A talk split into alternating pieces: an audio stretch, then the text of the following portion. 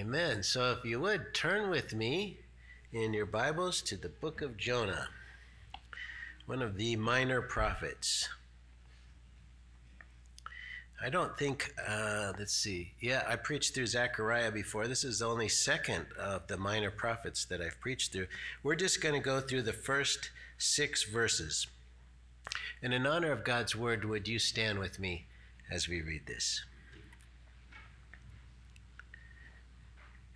Now the word of the Lord came to Jonah, the son of Amittai, saying, Arise, go to Nineveh, the great city, and call out against it, for their evil has come up before me. But Jonah rose to flee to Tarshish from the presence of the Lord. He went down to Joppa and found a ship going to Tarshish. So he paid the fare, went on board to go with them to Tarshish, away from the presence of the Lord. But the Lord hurled a great wind upon the sea, and there was a mighty tempest on the sea, so that the ship threatened to break up. Then the mariners were afraid, and each cried out to his God. And they hurled the cargo that was in the ship into the sea to lighten it for them. But Jonah had gone down into the inner part of the ship and had lain down and was fast asleep. So the captain came and said to him, What do you mean, you sleeper? Arise, call out to your God. Perhaps the God will give a thought to us that we may not perish. Amen. This is God's word. You can be seated. So, when we think of Jonah, um, we think of a fish story. And we think of it as a children's story. You know, it's a great, fantastical, mythological story, but it has good morals. But of course, it probably never really happened. But the historical book of Second Kings tells us that Jonah was a prophet during the reign of Jeroboam II, and that he predicted the restoration of, of Israel that happened under Jeroboam II, and it was fulfilled according to his prediction. The verse in 2 Kings 14:25 tells that, us that Jonah lived in Gath Hepher. Jesus refers to Jonas, Jonah as an actual person and the account of the great fish as an actual historical event. Skeptics enjoy telling us that man surviving in a fish is impossible. But that's because they don't believe Jesus of creation, the author of DNA. Therefore, when the text tells us of a great fish that was prepared for this event, they can't believe it. Yet they will believe that we are here by an accident of DNA mutation. I think they may have more faith than I do. The author of DNA could certainly create a fish in which a man could survive. You know, that's probably one of the greatest evidences that uh, evolution can't, can't happen is because DNA is a four letter language, uh, a language made out of four letters that has the instruction manual for every living thing. It's amazing.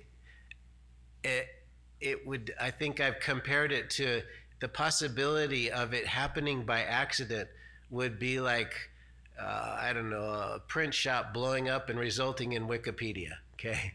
It's just impossible. But if Jesus is the creator of DNA, of course he can make a fish any way he wants to make the fish for a man to survive in. Most prophetic books focus on the prophet's message. Uh, in fact, I think all of them do, except for this particular particular book. The book of Jonah focuses on the prophet. And we can learn from his fallen nature about the tendencies of our own fallen nature. And we're going to see in the story how God uses hardship to teach us and to give us heaven's perspective. Most importantly, Jesus tells us that Jonah's experience was a foreshadow of his resurrection. Verse 1 Now the word of the Lord came to Jonah, son of Amittai, saying, So Jonah is the Hebrew word for a dove.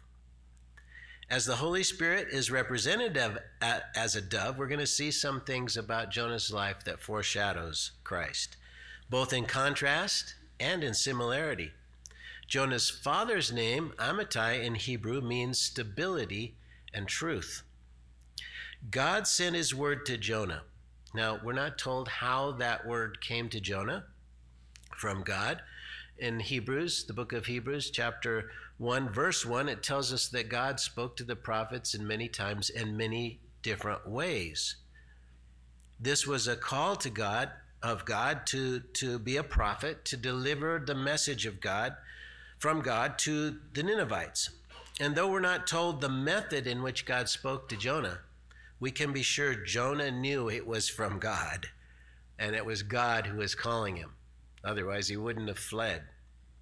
Verse 2 Arise, go to Nineveh, that great city, and call out against it, for their evil has come up before me. Nineveh was the capital of the world in that day. And God gave this imperative command to Jonah to go there and cry out against it. Historians tell us that at the time, Nineveh was the capital of Assyria, basically the capital of the known world at the time. It had walls 100 foot high and 40 foot thick. You know, archaeologists have, have found some of those walls. The prophet Nahum decried it in chapters 3, 1 through 4. And I'm going to just read Nahum 3, 1 to 4 because it gives you a sense of the city of Nineveh. Woe to the bloody city, all full of lies and plunder, no end to their prey the crack of whip, the rumble of the wheel, galloping horses, bounding chariots, horsemen charging, flashing sword and glittering spear, hosts of slain, heaps of corpses, dead bodies without end. They stumble over the bodies, and all for the countless whorings of the prostitute, graceful and deadly charms, who betrays nations with her whorings and people with her charms. So there's a brief prophetic description from a prophet who lived about the same time. Later, we see that Jonah's message is a one sentence message 40 days, and Nineveh shall be overthrown. He didn't announce the sins which the people were guilty of, like most of the prophets did. He left it to the conscience of each person. Perhaps he knew that declaring the sin of pride and brutality would stir resentment instead of conviction. We will also see that Jonah knew it was a message of mercy and grace because God did not want them to perish. If you wonder if God loves you, just consider the fact that God sent a prophet out of his land to this wicked, of, most wicked of cities um, that was notorious for their torture tactics. They were a brutal and evil people, but God loved them and didn't want them to perish. This is not the only time God had prophets warn nations outside of Israel of the need to repent. These nations didn't know of the gospel that would later be revealed, but then neither did Abraham or David fully understand the gospel. It was sufficient for them to repent of their sins and place their faith in God, who would later provide Jesus as an atonement for the sins of all who place their faith in him. Jonah going to the world capital foreshadowed God sending Jesus to deliver a message to mankind with the same message that Jonah would deliver repent. Now, how would you feel if God told you to catch a plane and fly to Beijing, go down the streets, and telling them to repent or perish. Kind of daunting, wouldn't it be? Well, that's how Jonah must have felt. In fact, he may have thought it was a death sentence. But later he declares he didn't want to go because he knew God was merciful and that they would repent.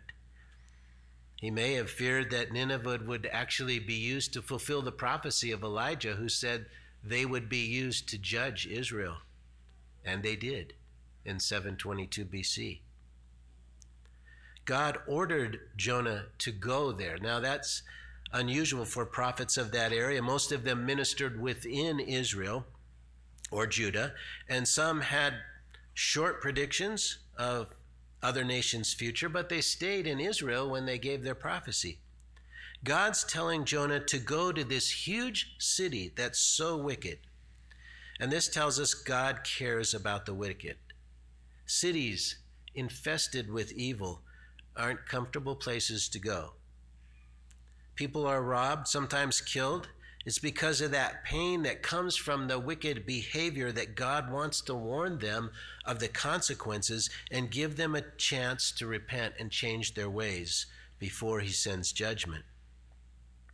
Today, in our own cities, cities like St. Louis, Baltimore, Chicago, and many more, there are bold preachers who proclaim the gospel on the streets of the need for repentance.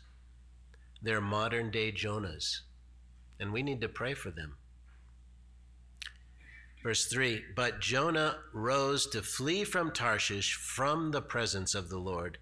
He went down to Joppa, found a ship going to Tarshish, so he paid the fare and went down into it to go with them to Tarshish away from the presence of the Lord. That verse started, but Jonah.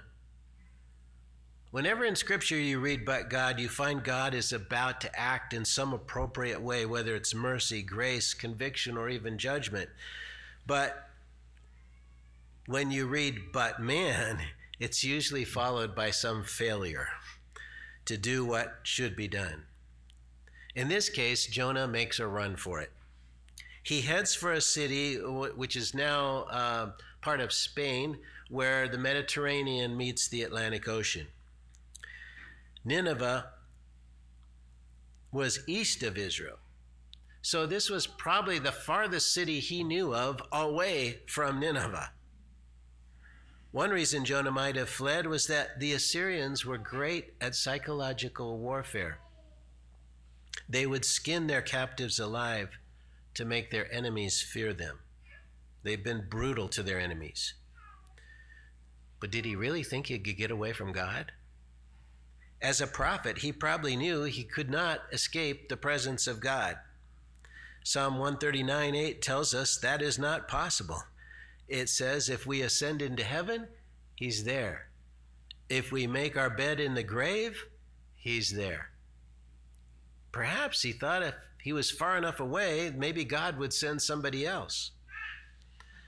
If God asked you to go to Tehran and call out against the evil of that day, you'd probably expect to die a horrible death. And that may be what Jonah was thinking. He wanted to live. To obey God may, in his mind, been a painful death sentence. The things God asks of us are rarely so challenging.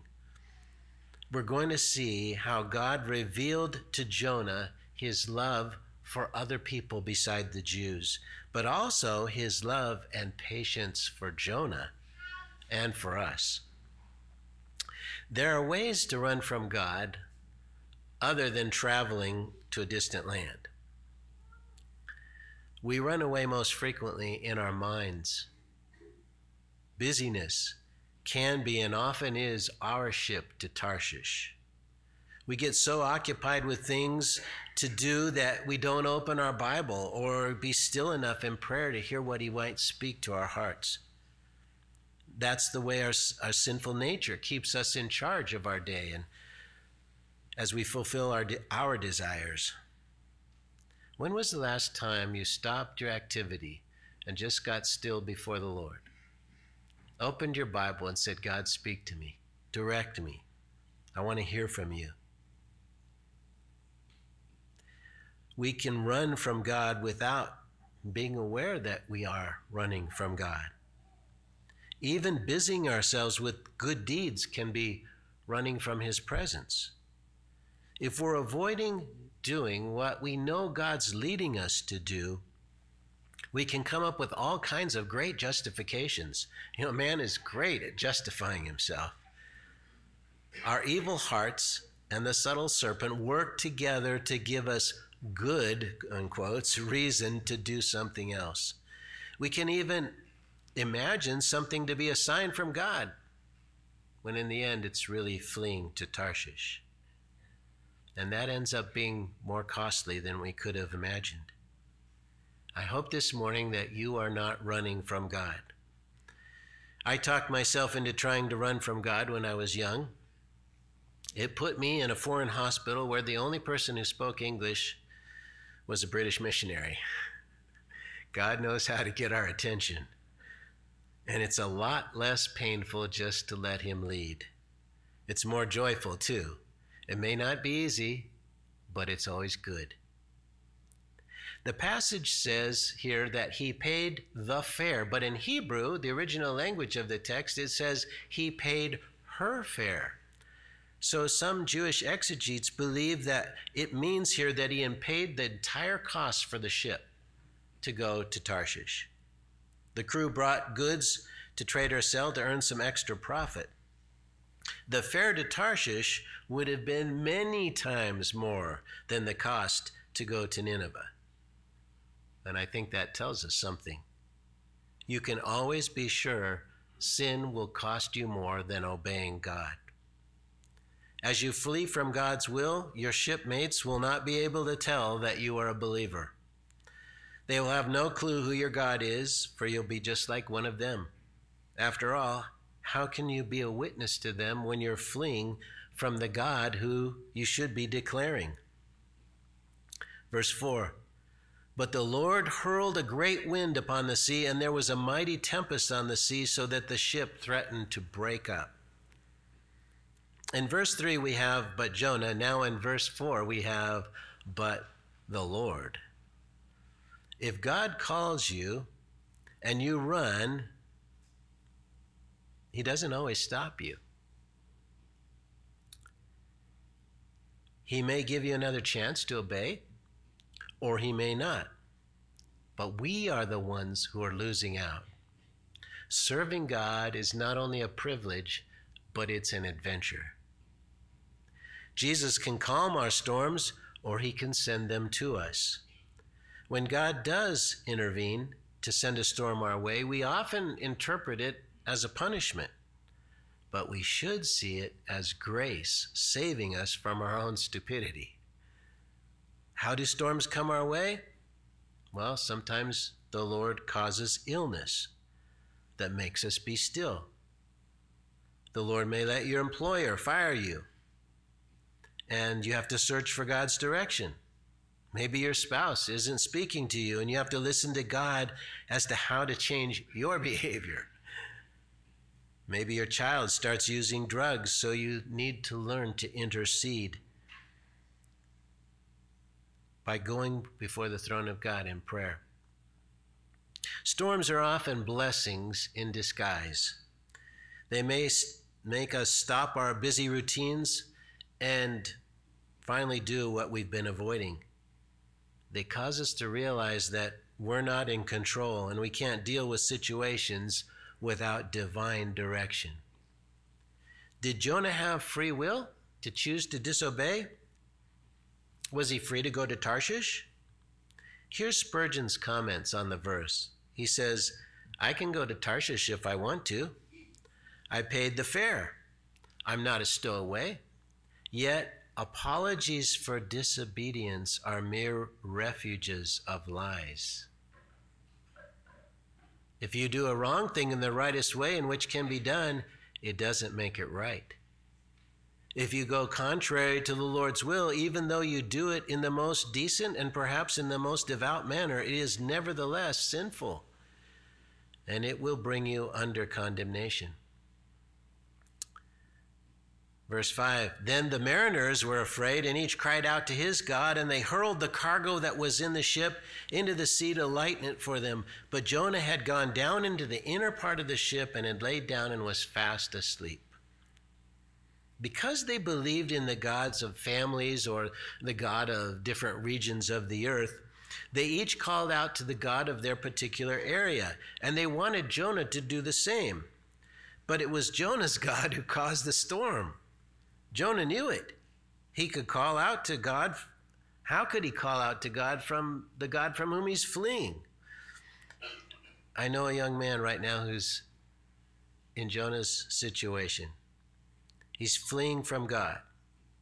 But the Lord sent a great calamity his way, and yet he's still trying to flee. Following God does not mean trials will not come your way, but it does mean he is with you through them.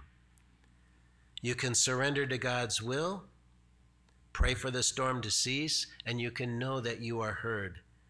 But while fleeing from God, you know your prayer won't be answered. That's because it's the love of God that sends the storm. It's the love of God that desires you to surrender to His will, for that is the best thing for you, both in the present and especially throughout eternity. To lighten the load so that the ship would not take on water, they, they threw their cargo that they hoped to make a profit on into the sea.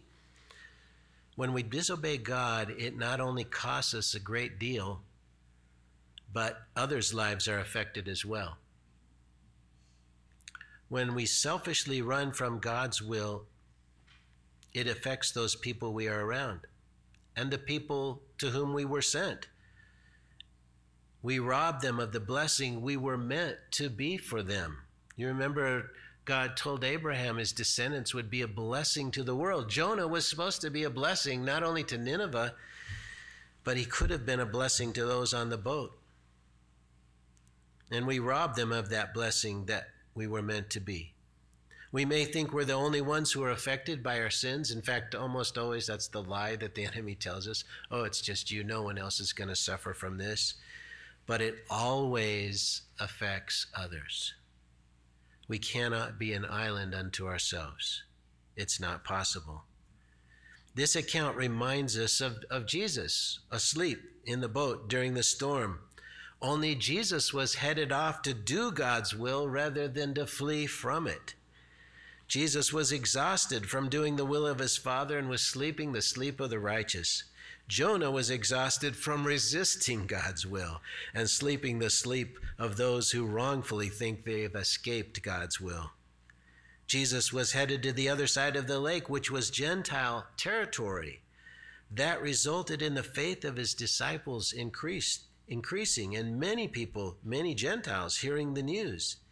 It also reminds us of the time that Paul was shipwrecked on Malta, which may have been in the same area as this storm. That storm also resulted in the salvation of souls. And Paul eventually went to Spain to spread the gospel to those who had not heard, while Jonah was fleeing to the same region to keep from sharing with those who had not heard. Pastor David Guzik wrote the following regarding Jonah sleeping in the storm. He writes, The nature of Jonah's sleep is instructive and too much like the sleep of the careless Christian. Jonah slept in a place where he hoped no one would see him and disturb him, and sleeping Christians like to hide out among the church. Jonah slept in a place where he couldn't help with the work that needed to be done. Sleeping Christians stay away from the work of the Lord. Jonah slept while there was a prayer meeting on deck. Sleeping Christians don't like prayer meetings. Jonah slept and had no idea of the problems around him. Sleeping Christians don't know what's really going on. Jonah slept when he was in great danger. Sleeping Christians are in danger and don't even know it. Jonah slept while the heathen needed him. Sleeping Christians snooze on while the world needs their message and their testimony. We talk about Jesus, but you can talk in your sleep. We have a walk for Jesus, but you can walk in your sleep. We have a passion passion for Jesus. I just wept the other the other day, but you can cry in your sleep. We have joy and rejoice in Jesus, but you can laugh in your sleep. We think about Jesus all the time, but you can think while you're asleep. We call it dreaming. End of quote. So, what does it mean for a Christian to be awake? The Apostle Paul wrote, Awake, O sleeper, and rise from the dead, and Christ will shine on you. It was thought to be sung at baptisms during the early church. It means that you're a new creation. You believe every word of God is true. You know this world is perishing and that the kingdom of God is forever. You know that there's a heaven and a hell, and you live accordingly with the fear of God restraining you from evil and the Holy Spirit empowering you to obey God. The spiritual is more real to you than this passing world. What we live for is in the unseen eternal realm for our Savior and Lord. Verse 6 So the captain came and said to him, What do you mean, you sleeper? Arise, call out to your God. Perhaps the God will give thought to us that we may not perish. The pagan captain had truer theology than Jonah at the moment. He was right to say, Call out to your God that we may not perish. God sends the storm to bring us to a place of calling out to Him, to acknowledge that He alone can save us. And we have a captain too. Joshua called him the commander of the army of the Lord. And he calls out to us, What do you mean, you sleeper? Arise and call out to me, that I might save those around you who are perishing. Are we sleeping through our days? Or are we calling out to God to save those who might be perishing? It's strange that Jonah could sleep through that storm, but it's just as strange that so many are sleeping in our day. There is certainly a spiritual storm in our world today. It's becoming more and more obvious. Some Christians are sleeping through it instead of joining those on the deck who are praying. There are souls whom God has put on my heart my heart, me personally, to pray for their salvation. Some are my relatives, some of your relatives. Some have just come to visit Jesus in the house, and, and I had a sense that I need to call out to God for them so that they not perish. I have a list of them that I pray for regularly, and sometimes I get to see the answer. I won't know what happened to the others till I'm home in heaven. Allow me to tell you of one to give you hope for those who seem to be hopeless. I had the opportunity to, to share with one lady quite a bit, and she seemed to be um, really growing and learning and, and going away from the teaching she'd been brought up, which, which was quite radical. And one day, she had just completely reverted to her old mindset had given up on everything I'd taught her. And I met her in the parking lot and she let me have it. She told me how ignorant I was and how what I was teaching just put people in bondage and she was done with it and walked away. And it broke my heart. I wept for her, but she went on my prayer list. And years later, I had to go to a, this city office to pick up a paper uh, related to church business. And she was the secretary behind the desk. And she came out from behind the desk and said she was so happy to, to see me. And I went, Oh, really? wow, thank you, Lord. she was about to move. And a few, next week, she'd be moving to another city. And she said it had been on her heart for the past year to tell me that she was sorry for what she said. She'd come back to Christ and she was going to a gospel believing church. Answered a prayer. Life transformed from darkness to light. If you would have heard her that one day in the parking lot, you would have thought, no way, she's a goner. But nothing is impossible with God. Don't give up on the people you are praying for.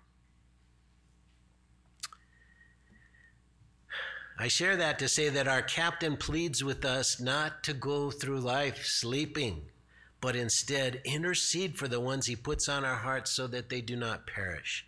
Sometimes you'll even get to see the results of those prayers in this life. Jonah had to die to himself to save the men on board the ship, and we have to des- die to ourselves, to take time in prayer for those, or to share gospel with when given the opportunity. Call out to your God that they may not perish. The Prince of Preachers, Charles Spurgeon, commented on this passage. He wrote, How can you know that you are not asleep? then what do you mean by a man's being really awake? I mean two of three things. I mean, first, his having a thorough consciousness of the reality of spiritual things. When I speak of a wakeful man, I mean of one who does not take the soul to be a fancy, nor heaven to be a fiction, nor hell to be a tale, but who acts among the sons of men as though they were the only substances, and all other things a shadow.